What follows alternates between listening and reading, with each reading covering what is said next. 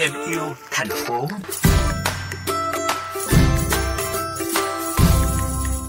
Quý vị thân mến, mới đây Tổng công ty Điện lực Thành phố Hồ Chí Minh đã phối hợp với Ủy ban nhân dân quận 3 để thay thế một số trụ biến áp ở đường Võ Văn Tần, khu vực nhà thờ Đức Bà chuyển thành các tủ panel. Các tủ panel này đã giới thiệu những hình ảnh của thành phố trở thành trụ biết nói, đặc biệt hơn là xóa bỏ những hình ảnh vẽ bậy, điểm dán tờ rơi quảng cáo không chỉ góp phần bảo vệ môi trường, cảnh quan đô thị mà còn góp phần vào việc tuyên truyền các thông điệp ý nghĩa đến người dân, ghi nhận của phóng viên VOV Giao thông. Sau nhiều năm bị phủ kín bởi những tờ quảng cáo, vẽ bày tràn lan, thì giờ đây hàng loạt trụ biến áp tại quận 3 thành phố Hồ Chí Minh đã được khoác lên mình chiếc áo mới.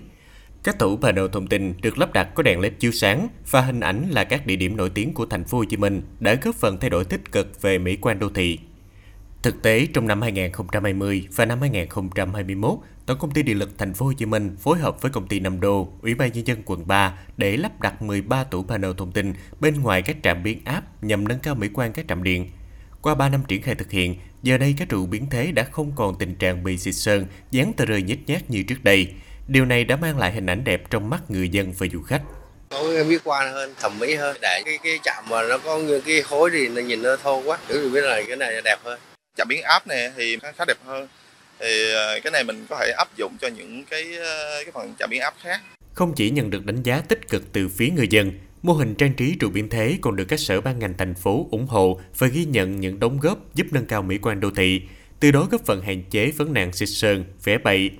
Ngoài ra, các trụ panel còn phù hợp với kiến trúc cảnh quan, tạo nét đẹp không gian văn hóa công cộng. Ông Lê Ngọc Tâm, Phó Giám đốc Công ty Điện lực Sài Gòn chia sẻ sau khi cải tạo chỉnh trang cái này đó thì cái vấn đề về quảng cáo dán vẽ bậy trên cái thân trụ thì gần như nó không còn ở đây là một cái hiệu quả mà chúng tôi hy vọng là trong thời gian tới nó sẽ đồng bộ chung với cái việc chỉnh trang của chính quyền thành phố